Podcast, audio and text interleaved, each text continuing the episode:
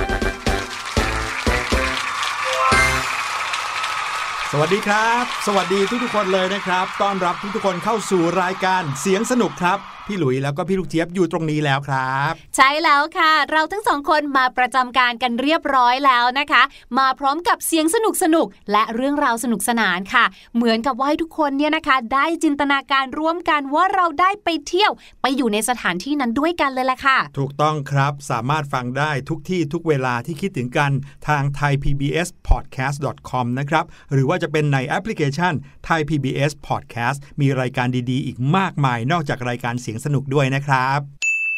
และก่อนที่จะพาน้องๆไปเที่ยวที่ไหนนะครับ เช่นเคยวันนี้เราจะมีเสียงปริศนามาฝากน้องๆกันอีกแล้ว สียงปริศนาในแต่ละวันเนี่ยมีความแตกต่างกันมากเลยพี่ลูกเจี๊ยบ ใช่แล้วค่ะไม่ว่าจะเป็นบางทีเนาะเสียงจากกิจกรรมครับ ที่เราเนี่ยก็ทำกันทุกวันแต่ลืมสังเกตกันไปอืมหรือบางทีนะคะเป็นเสียงของสิ่งของหลายๆ คนงงว่าเอ้ย สิ่งของมันจะมีเสียงได้ไงใช่อ่ายกตัวอย่างเช่นนะคะ เป็นสิ่งของที่วางอยู่เฉยๆเนี่ยแหละครับแต่เราไปเปิดไปหยิบไปจับเขาถูกเราก็จะได้รู้ว่าเสียงของเขาเป็นยังไงนะคะ รวมไปถึงค่ะเสียงของสิ่งมีชีวิต ประเภทต่างๆ อีกด้วย ใช่เสียงสัตว์เอ่ยมีบางทีเสียงเครื่องดนตรีก็มีนะครับ ดังนั้นเนี่ยในแต่ละวันมีความหลากหลายมากๆ น้องๆ ต้องตั้งใจฟังให้ดี เอาล่ะ เราไปฟังเสียงปริศนาในวันนี้กันดีกว่านะครับ เป็นเสียงที่น้องๆ อาจจะไม่ค่อยคุ้นเคยเท่าไหร่นะพี่หลุยว่า แต่น่าจะเดาออกไปฟังกันครับ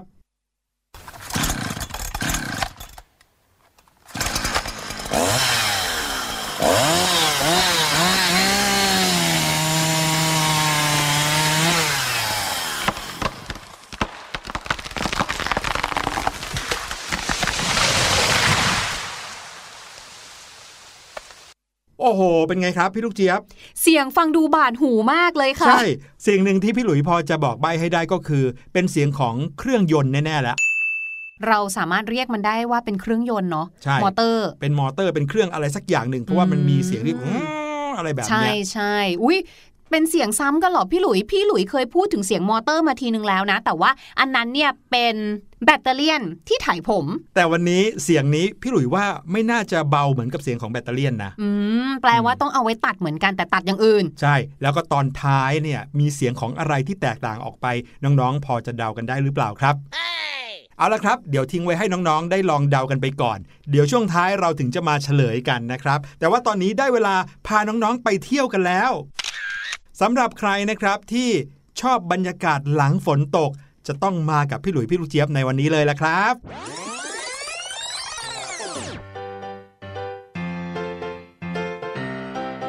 โอ้โห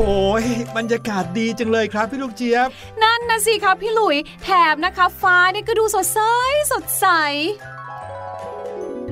ใช่แล้ว อากาศหลังฝนตกเนี่ยนะครับ เหมือนกันกับที่เคยมีประโยคที่พูดว่า ฟ้าหลังฝนมักจะสดใสเสมอ ใช่แล้วค่ะ อุ๊ย พี่หลุย ลองดูดีๆสิคะบนท้องฟ้าน่ะ ไม่ได้มีแค่เมฆสวยๆนะคะ แต่ยังมีสีสันของรุ้งอยู่ด้วยใช่แล้วครับ นั่นก็คือรุ้งที่พี่หลุยอยากเห็นมาตั้งนานแล้ว พี่ลูกเจี๊ยบชอบรุ้งไหม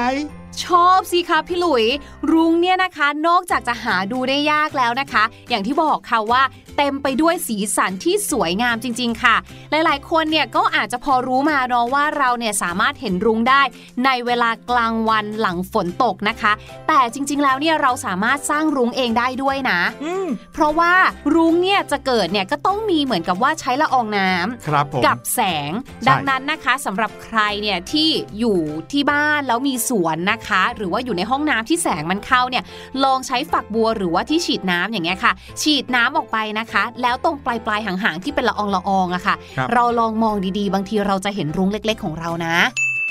แต่วันนี้สิ่งที่เราอยากจะเอามาคุยกับน้องๆ เนี่ยไม่ใช่เรื่องของบรรยากาศที่สดใสแบบนี้ หรือว่ารุ้งที่สวยงามขนาดนี้นะครับ อย่างที่พี่ลูกเจี๊ยบบอกเมื่อกี้นี้ รุ้งเนี่ยเรามักจะเห็นในเวลากลางวันอืมเพราะว่าสิ่งที่เป็นองค์ประกอบสำคัญของรุ้งเลยก็คือ แสงแดดใช่ถึงจะทำให้เราเห็น แต่ความเป็นจริงแล้วรู้หรือเปล่าครับว่า มีรุ้งที่เกิดขึ้นในเวลากลางคืนเหมือนกันครับ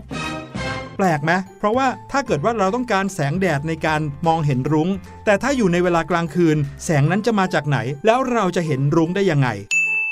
รุ้งที่เห็นในเวลากลางคืนนะครับ เราเรียกว่า รุ้งแสงจันทร์ครับ ในภาษาอังกฤษใช้คำว่า moon bow อ๋อ ไม่ใช่เป็นเรนโบว์เพราะใช่ว่าครับไม่ได้เกิดจากฝนอะไรอย่างนี้ ถูกต้อง แปลว่าแสงที่เขาได้เนี่ยจะต้องเป็นแสงจากพระจันทร์แน่ ๆ เลยพี่หลุย อืมใช่เลยล่ะครับนั่นไงพี่ลูกเจี๊ยบ ต้องให้น้องๆนึกภาพตามเราไปก่อนว่า แสงของดวงอาทิตย์เนี่ยเราไม่มีทางเห็นเป็นสีอะไรได้เลยถูกไหมเพราะว่าแสงเหล่านั้นเนี่ยกระจัดกระจายอยู่เต็มท้องฟ้าไปหมด แต่พอไปผ่านอุปกรณ์บางชิ้นที่เรียกว่าปริซึมเนี่ยนะครับ แสงที่กระจัดกระจายเนี่ยจะเกิดการหักเห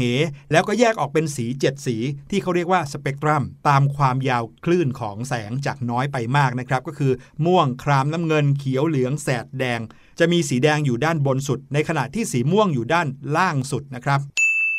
แล้วถ้าอย่างนั้นเนี่ยเจ้ารุ้งแสงจันทร์ของพี่หลุยเนี่ยที่บอกว่าเกิดในตอนกลางคืน หรือว่าเห็นในเวลากลางคืนเนี่ย สรุปแล้วว่าเขาเกิดได้ยังไงเนี่ยพี่ลูกเจ็บตื่นเต้นนะเนี่ย รุ้งปกติเกิดขึ้นจากละอองน้ำกระทบกับแสงอาทิตย์สะท้อนเข้าตาเราใช่ไหมครับ แต่รุ้งแสงจันทร์นั้นเกิดจากแสงของพระจันทร์ที่มีอยู่เพียงแค่น้อยนิดเท่านั้นเองนะครับ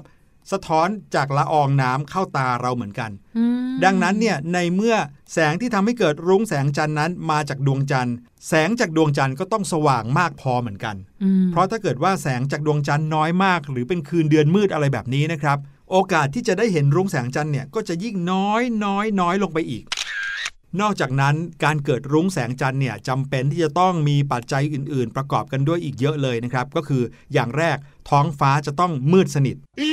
อ้าวท้องฟ้ามืดสนิทแล้วจะเห็นรุ้งได้ยังไงนะครับ เห็นได้ครับ เพราะว่าพระจันทร์ที่เป็นต้นกำเนิดแสงนั้นจะต้องอยู่ใกล้กับพื้นมากๆเลย พระจันทร์นั้นจะต้องอยู่ใกล้กับพื้นราบ และละอองน้ำจากฝน หรือว่าละอองน้ำใด ๆ ก็ตาม จะต้องอยู่ตรงข้ามกับพระจันทร์เพื่อให้แสงจันทร์นั้นสาดส่องไปกระทบได้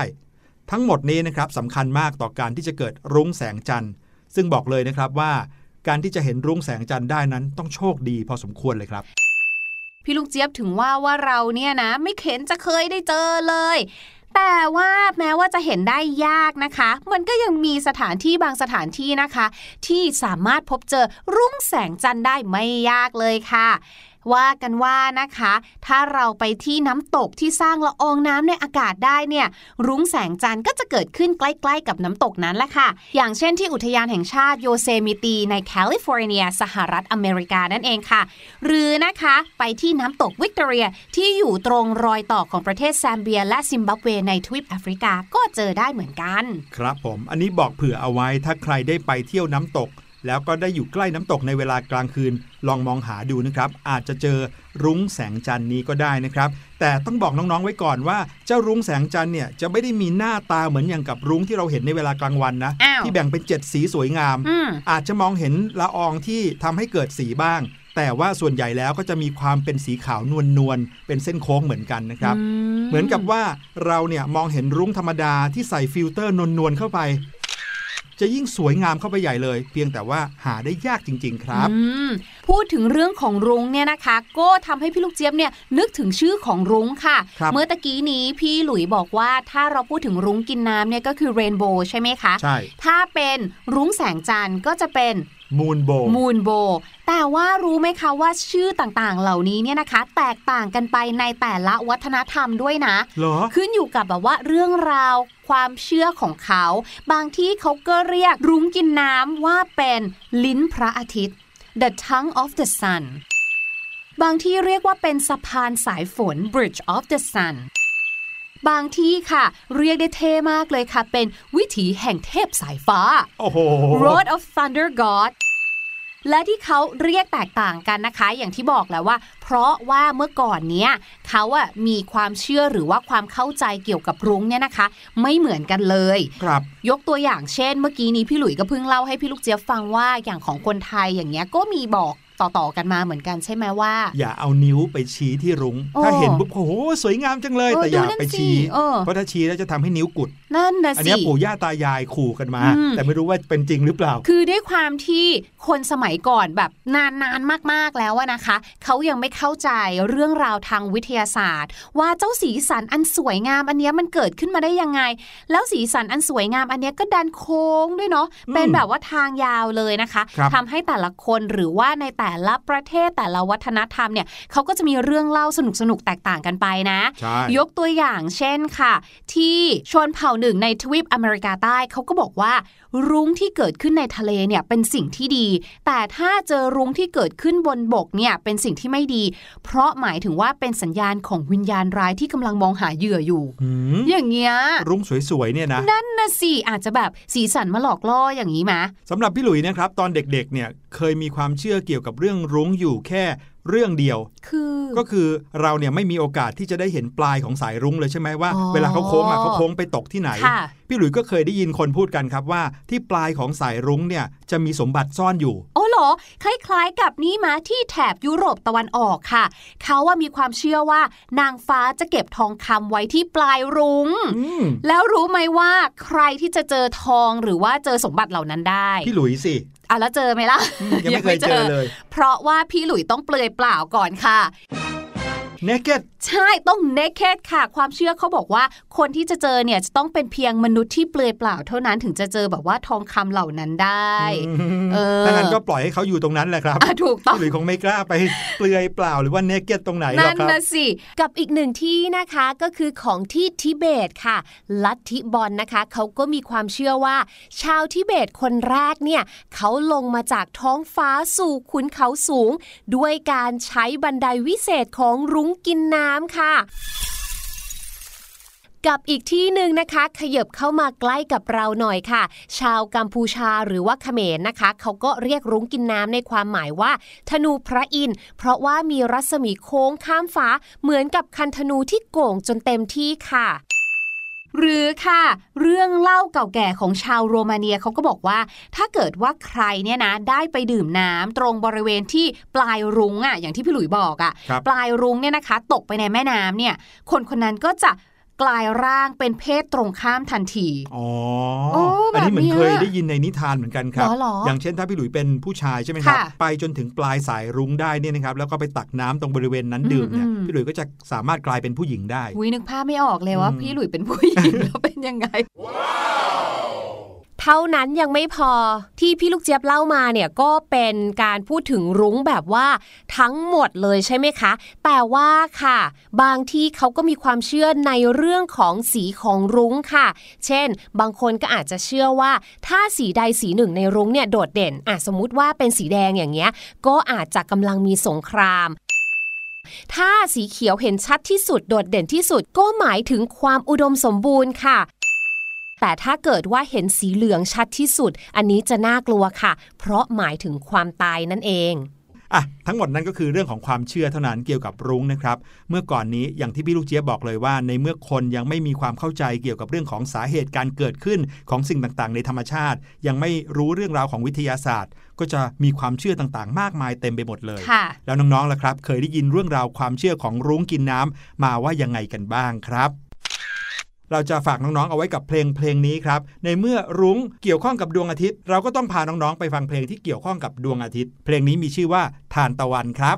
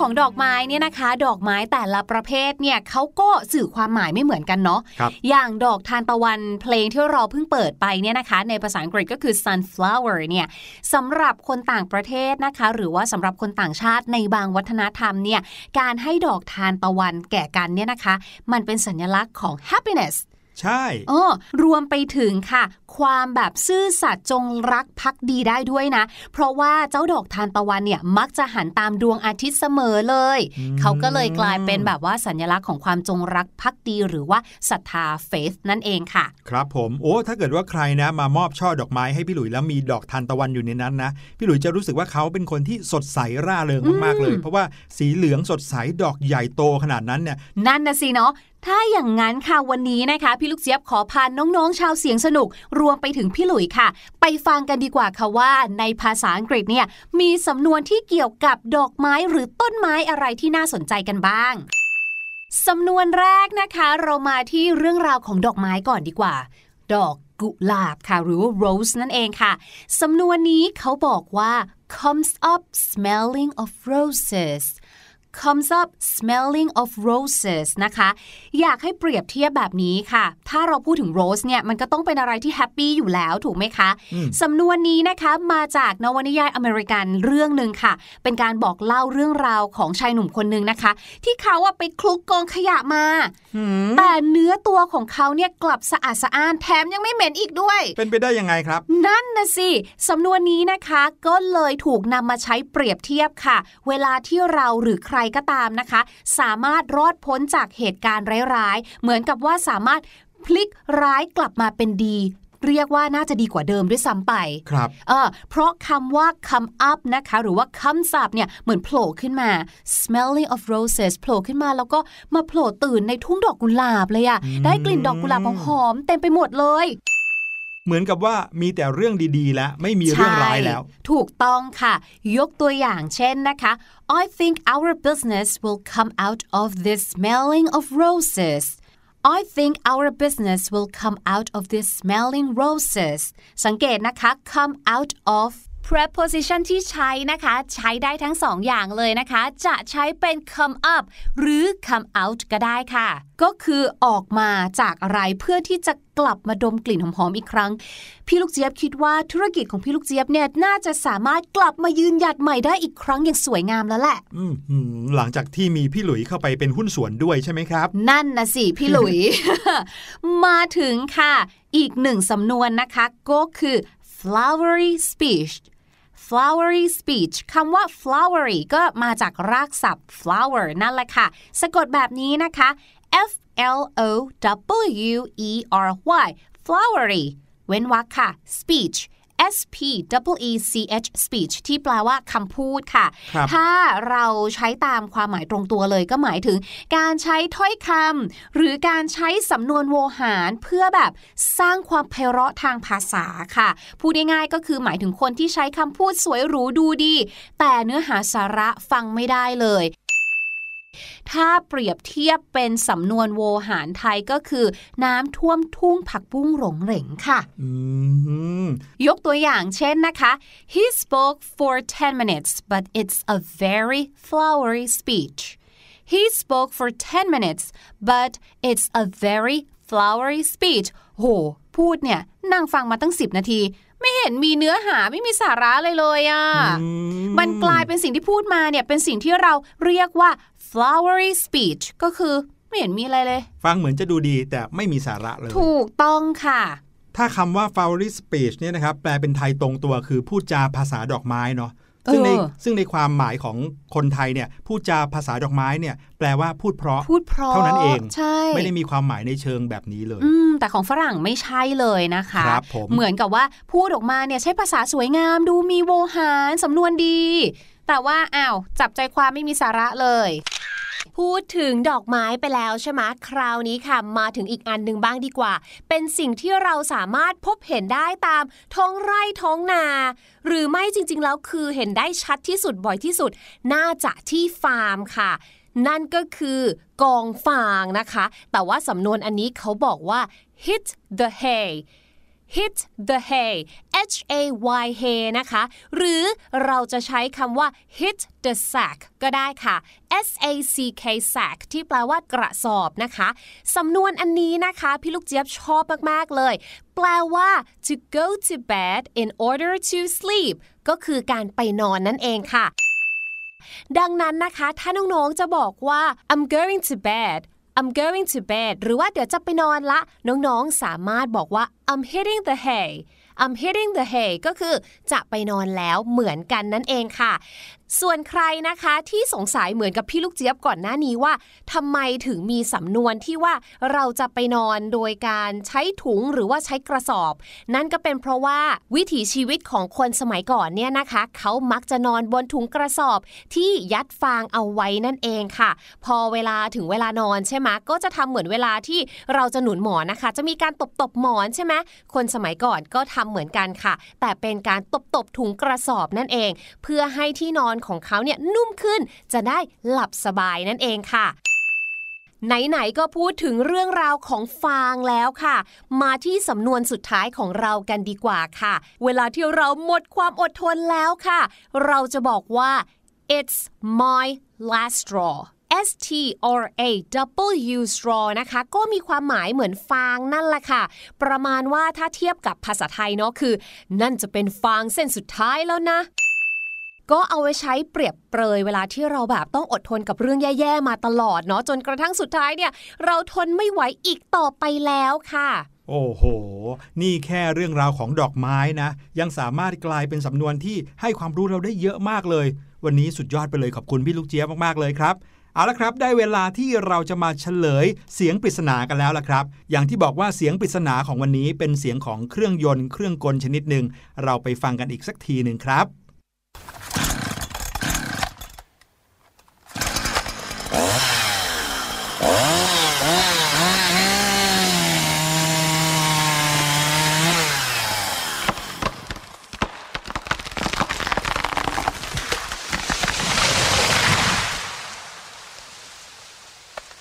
ลุยว่าน้องๆ น่าจะเดาออก เพราะว่าถึงแม้เสียงเจ้ามอเตอร์เครื่องยนต์เนี่ยฟังดูแล้วไม่ค่อยแน่ใจว่าเป็นเสียงอะไร แต่ตอนท้ายของเสียงเนี้ยนะครับ จะเป็นเสียงเหมือนกับต้นไม้ล้มเลยใช่ไหมใช่ เพราะฉะนั้นแล้วขอเฉลยเลยก็แล้วกันนะครับ ว่าเสียงปริศนาในวันนี้ก็คือเสียงการเลื่อยตัดต้นไม้นั่นเองครับ การเลื่อยตัดต้นไม้เนี่ยมีทั้งในระบบอุตสาหกรรมนะ แล้วก็ทั้งแบบที่ผิดกฎหมายด้วยที่แอบตัดต้นไม้เขาก็ใช้เลื่อยแบบเนี้ยแล้ว เลื่อยแบบนี้นะครับตัดต้นไม้ได้เร็วมากเลยนะพี่ลูกเจี๊ยบเชื่อไหมนั่นน่ะสิต้นไม้ที่แบบขนาด 1 คน 2 คนโอบเนี่ยนะครับอืมใช้เวลาเพียงแค่ไม่กี่วินาทีตัดโค่นลงหมดแล้วอะ Wow. โอเคครับ น้องๆ วันนี้เรื่องราวของเสียงสนุกนะครับ มาถึงช่วงท้ายแล้ว เราทั้งสองคนต้องขอลาไปก่อน พบกันได้ใหม่กับเสียงสนุกครั้งหน้า สวัสดีครับ สวัสดีค่ะ สบัดจินตนาการ สนุกกับเสียงเสริมสร้างความรู้ในรายการ เสียงสนุก